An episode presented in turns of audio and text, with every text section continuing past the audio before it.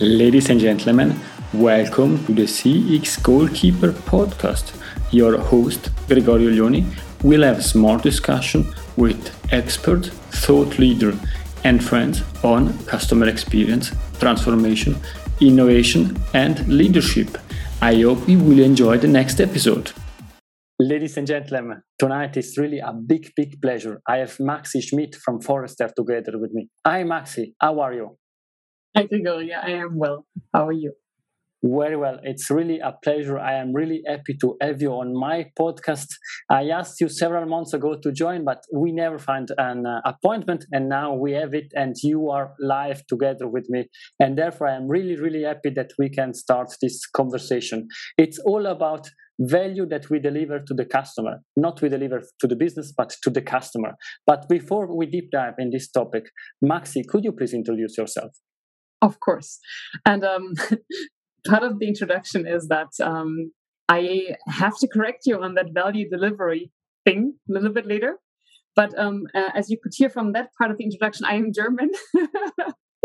I am um, um, VP Principal Analyst at Forrester. And if you don't know Forrester, it's a research and advisory firm. So basically, my job is uh, to think about think about topics, to talk to practitioners about topics, and then produce um, content, thought leadership uh, speeches around topics, and that is all around the topic of customer experience and specifically customer experience measurement and the idea of value for customer. So those are the kinds of things that I really care about: customer experience and value for customer. I've been at Forrester for ten years. And before that, I was in pricing consulting at Simon Kucher and Partners. And before that, I was in academia in Germany. Thank you very much, Maxie. And therefore, I am here because I want to learn from you, and the audience want to learn from you what this value for customer is. Therefore, extremely happy. But as you described your job, it, it looks like as the perfect job. You are thinking about ideas in the customer experience world, you validate them, and then you share them with the broader audience. It's it's really interesting, correct? Yes, I think you described my job better than I did. So thank you very much.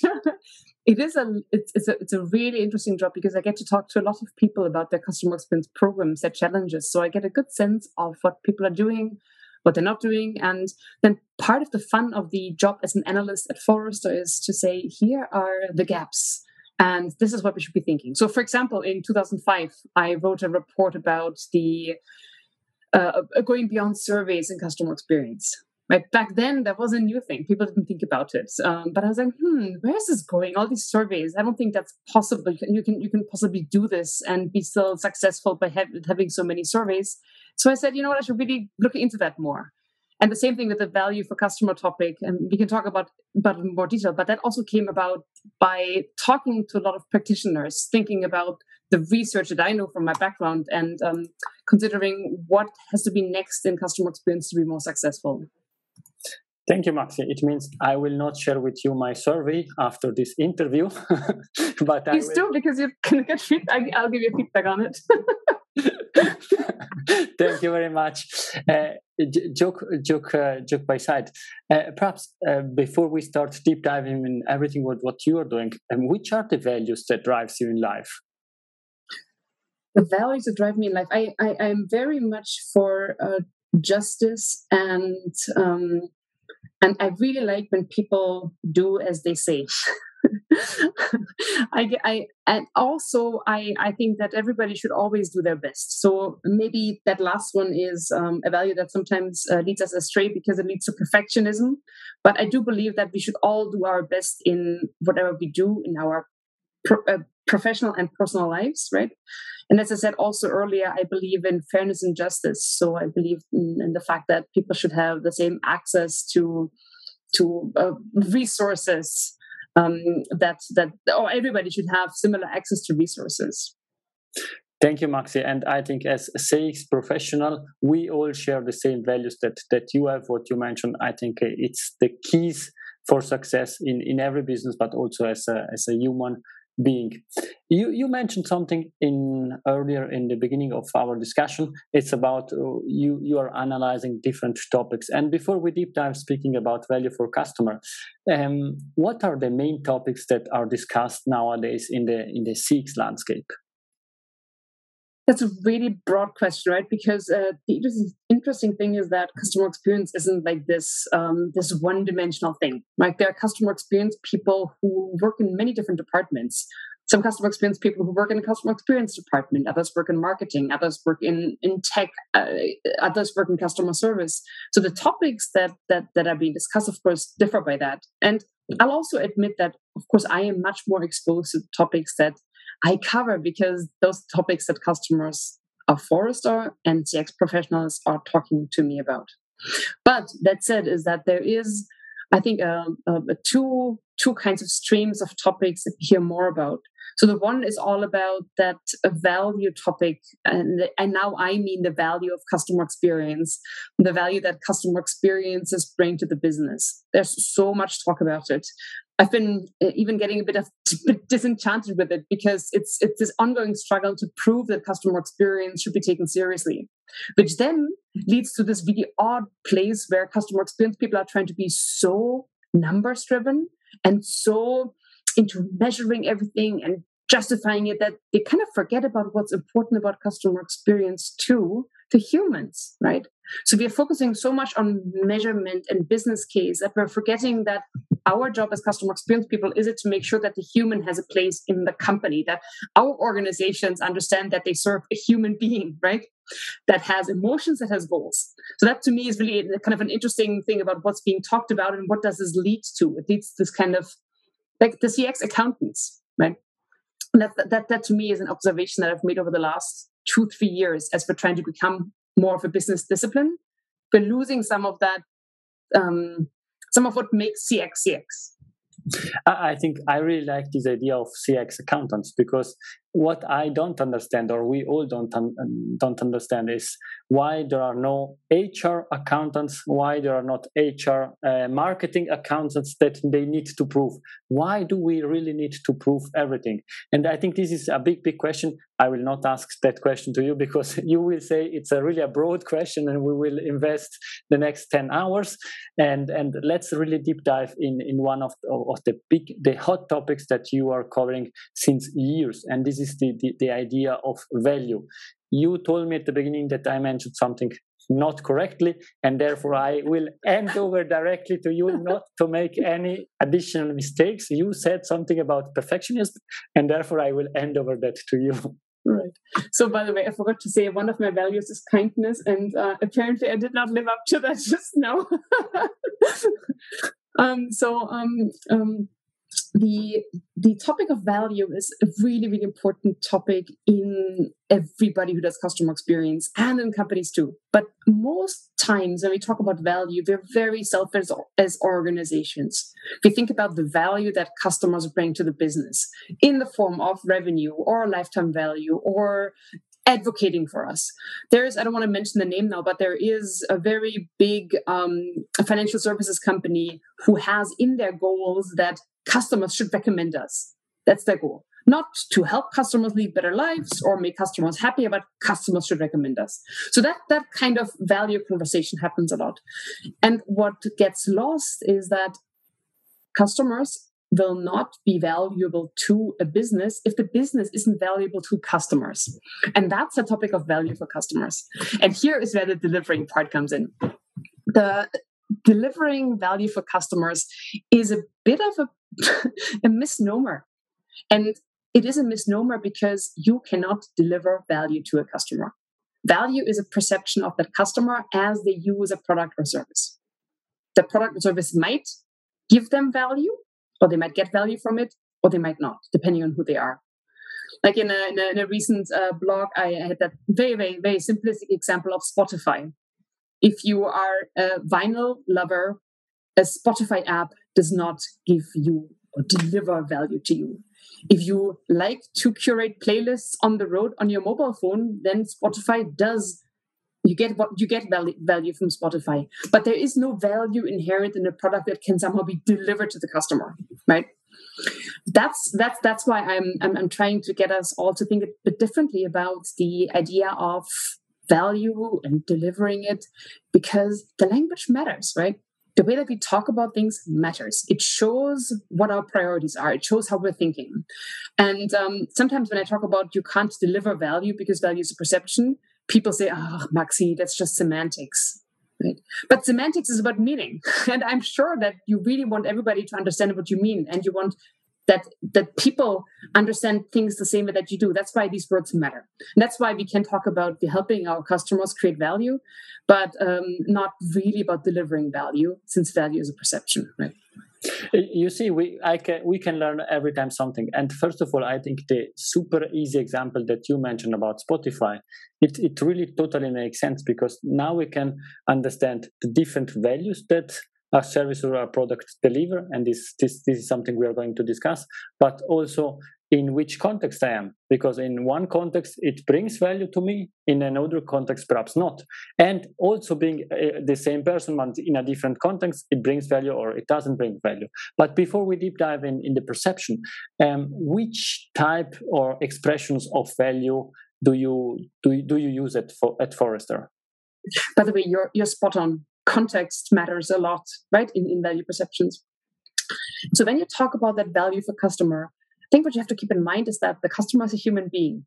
I know I said this before, but we do seem to forget it. So the customer as a human being has like multifaceted needs. And that's why the value that a customer gets from doing business with a company also is multifaceted. At Forrester, we talk about four dimensions of value. The first dimension is economic value. So that's all about the m- money that you can gain or that you don't have to spend. So think about like predictable prices and costs, or think about having having the feeling that you're saving money or getting something for free. Right. So that's economic value. The second dimension is functional value.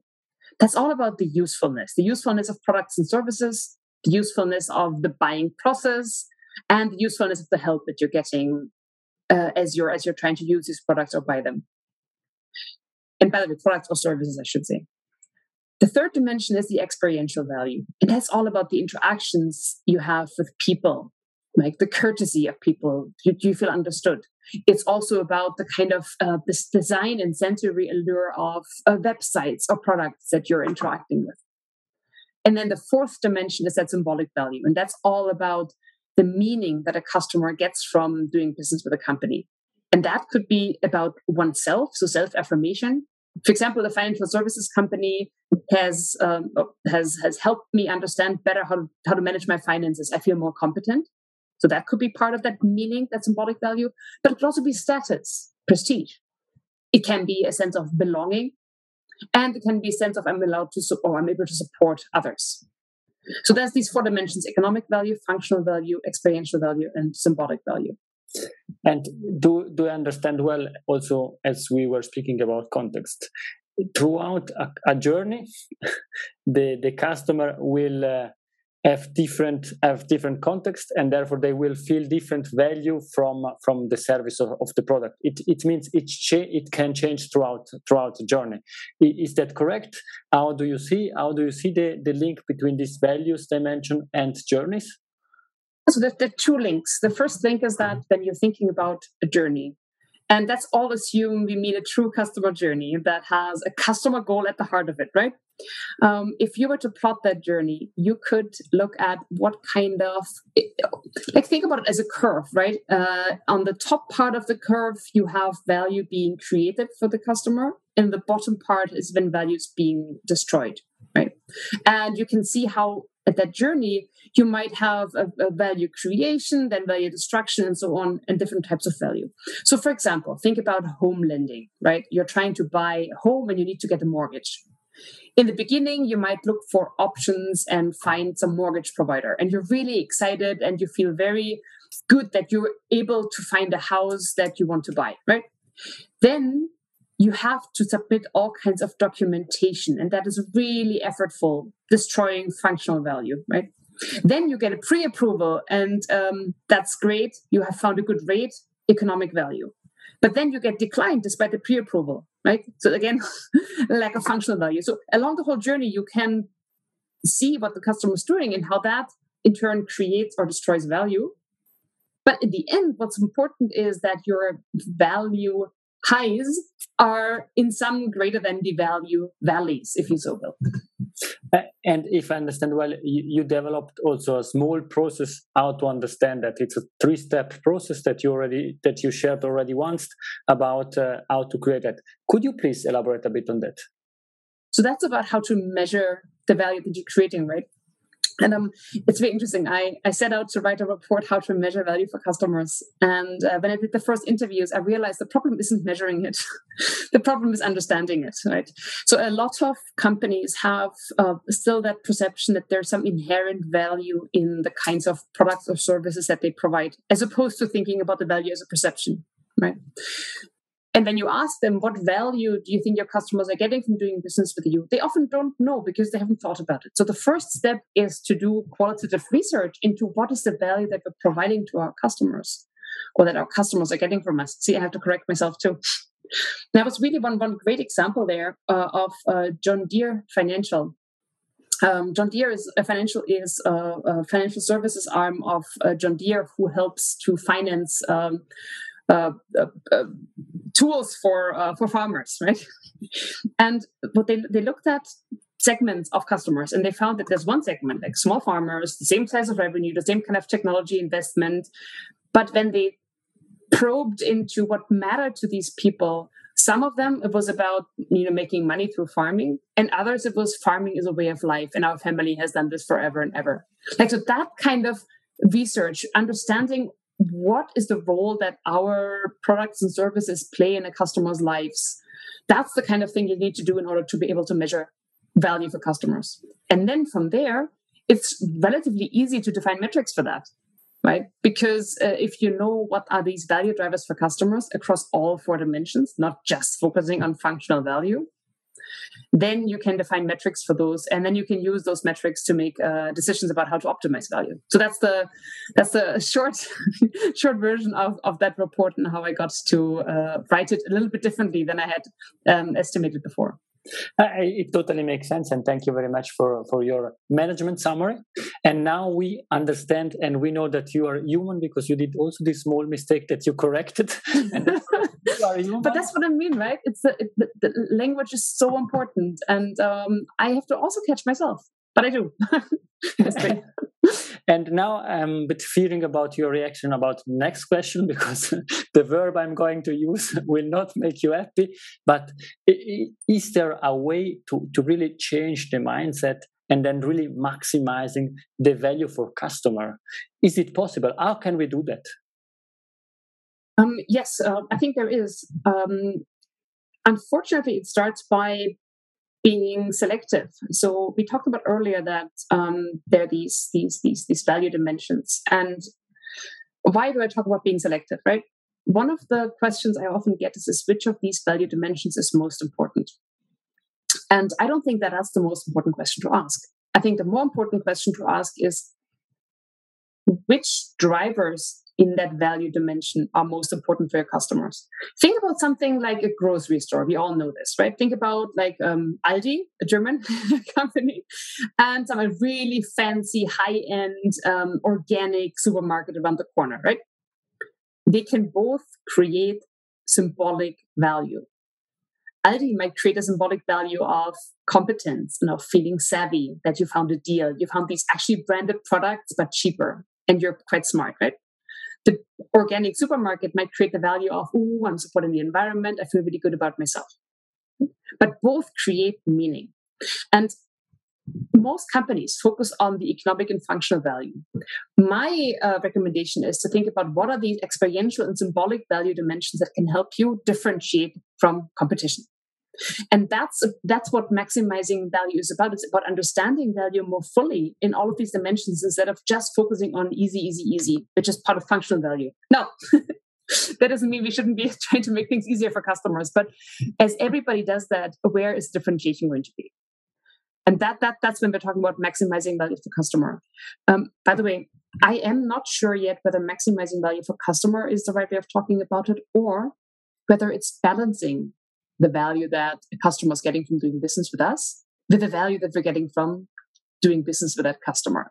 It's kind of like a win-win situation that you're trying to get to. Right? A customer, there's there's this really interesting um, um, quote from from relationship theory is if everybody in the relationship is secretly pleased that they got the better end of the stick, the better deal. That's a great relationship, right? So the customer should be secretly pleased that ah, is so amazing to do business with a company. I love it. I'm getting so much out of it. And the business could be thinking the same, right? Then that's that's I think where that sweet spot um, is. Uh, but I think this is the difference be- um, between being in family and doing something with the family and being in business. At the end, in business, you want always to create value for both sides, giving and receiver. And perhaps where you are at home, you're a mom, I am a father. I don't care if I get value if my son gets value or the most value when we're playing together he should win because he's, he's super happy. And then at the end i am also happy. And and therefore i think this way of of, thinking about uh, value in the business totally makes sense because at the end you are optimizing and and creating the best possible balance between what you get and what what we get. Because if we if one of the two parties lose then then it's it's it's it's a big issue. Perhaps it's interesting, that you say that though, because um, I would reinterpret what you said, and I would say you are getting value from your son's big smile and happiness as you're eating ice cream with him. You're getting that symbolic value of wow, I did something for my son. I'm really happy that I did that. I'm a good father. I'm, I have, a good family dynamic. You're getting something out of it. And I think the, the, the, the point that we sometimes forget is that customers feel these things too, right? They feel proud to be part of a company. For example, I feel proud that I own stuff from Patagonia because Patagonia uh, they make uh, uh, apparel, right? Patagonia really goes all out and protects the environment, and it makes me proud to wear their stuff, right? So I'm getting something in addition to just the garment that I'm buying from them. So I, I, think it's actually interesting that you mentioned the family, but I, I, I do think that there's, there's there's more parallels than differences.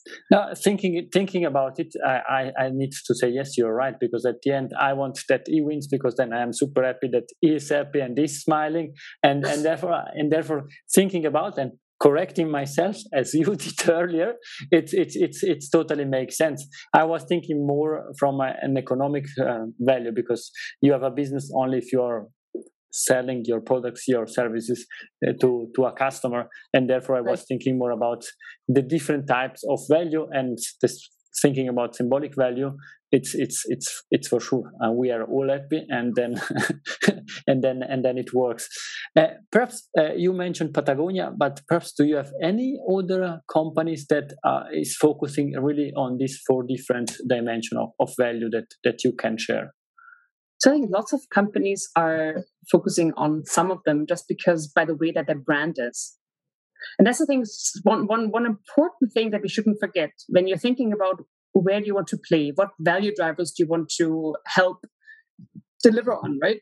You need to think about what's my brand, what does my brand stand for? So, for example, um, Aldi, that I said earlier, isn't going to be able to deliver on I have these amazing interactions with people potentially, right? Because that's just not what the brand is strong at.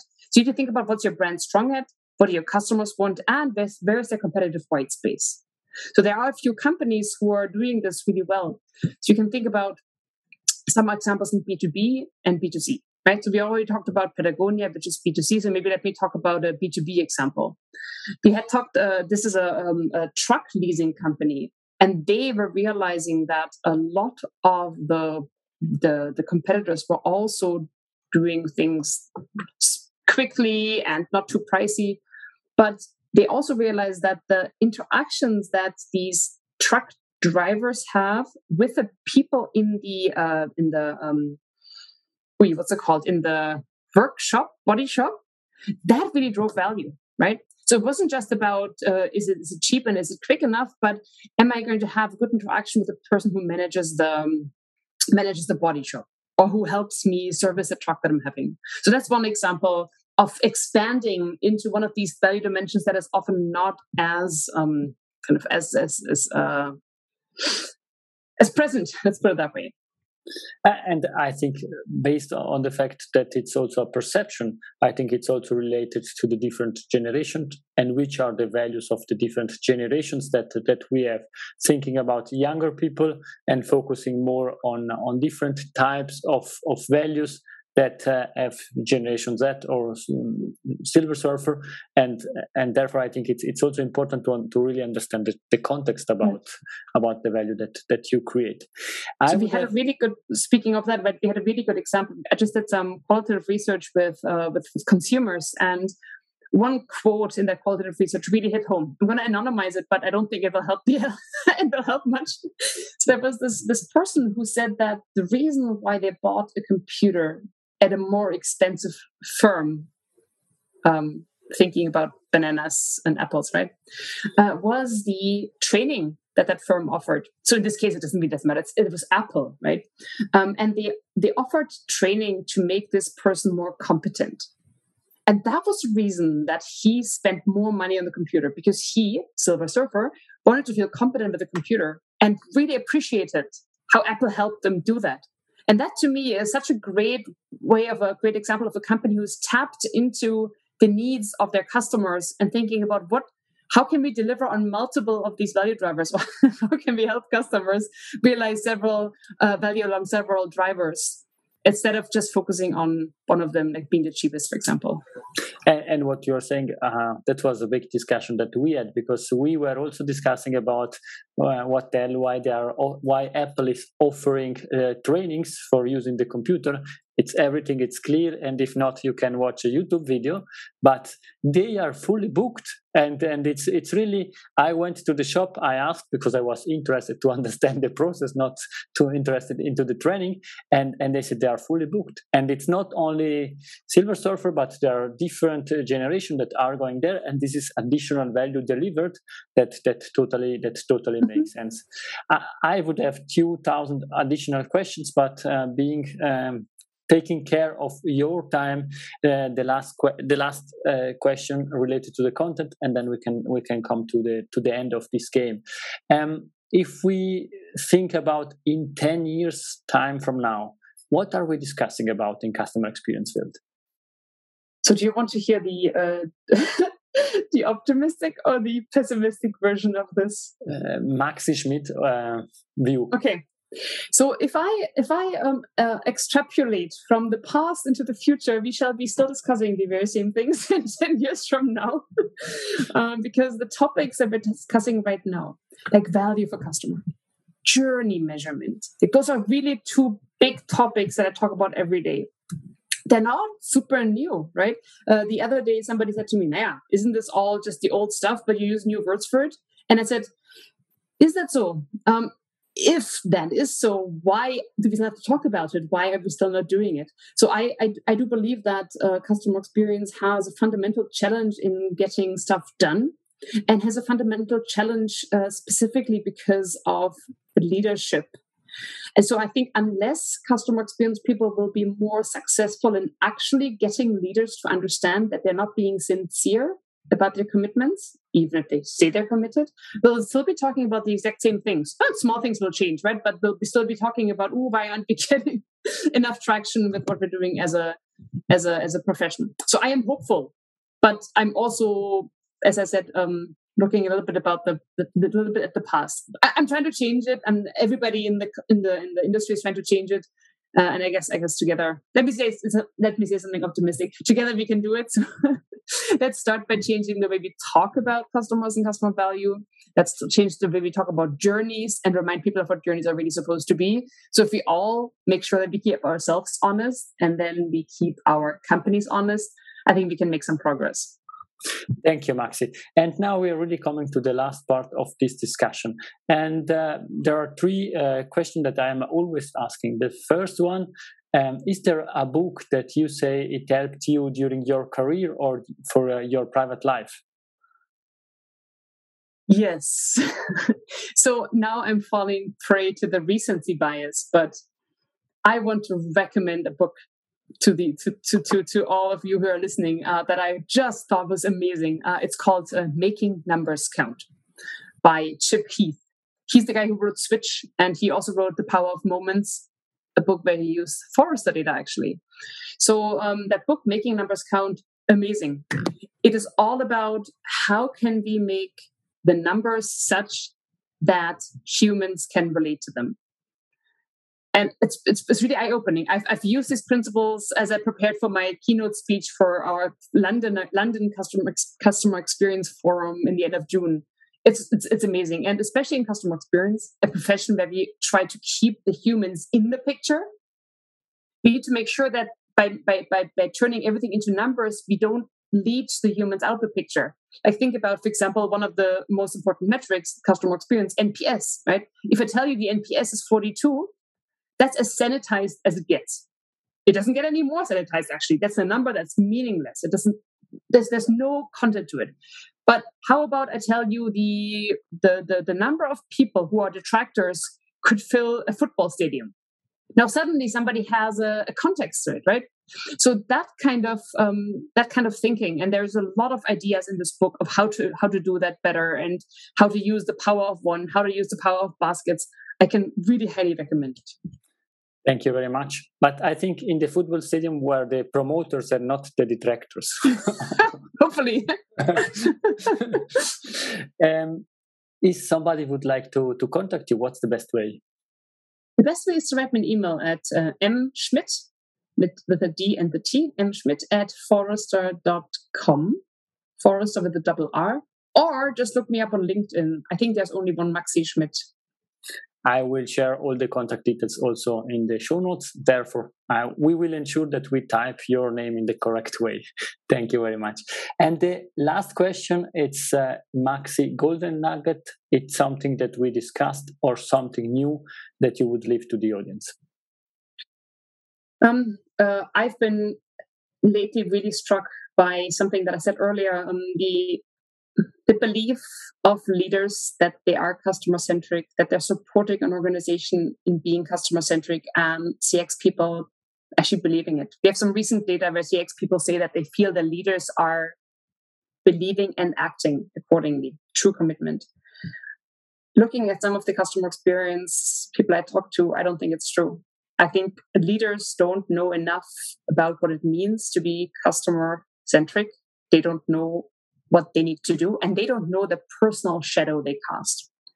So i think one of the first things of uh, on the on the priority docket for customer experience leaders needs to be to find ways to without losing your job making the leaders aware of the shadow they cast. And um, i think that's a that's a that's a that's a phrase from Sean culture training but every decision leader makes cast a shadow and promoting somebody somebody for example for the good revenue numbers that has customer complaints standing against him or her is a decision right?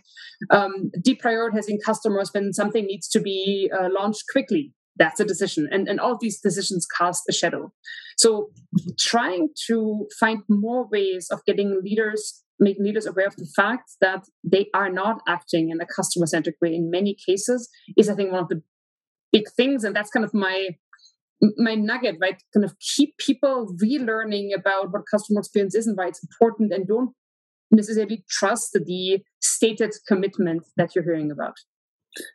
Thank you very much, Maxie. This was the last goal that you scored on the CX Goalkeeper podcast. it was really outstanding. Thank you very much for your time.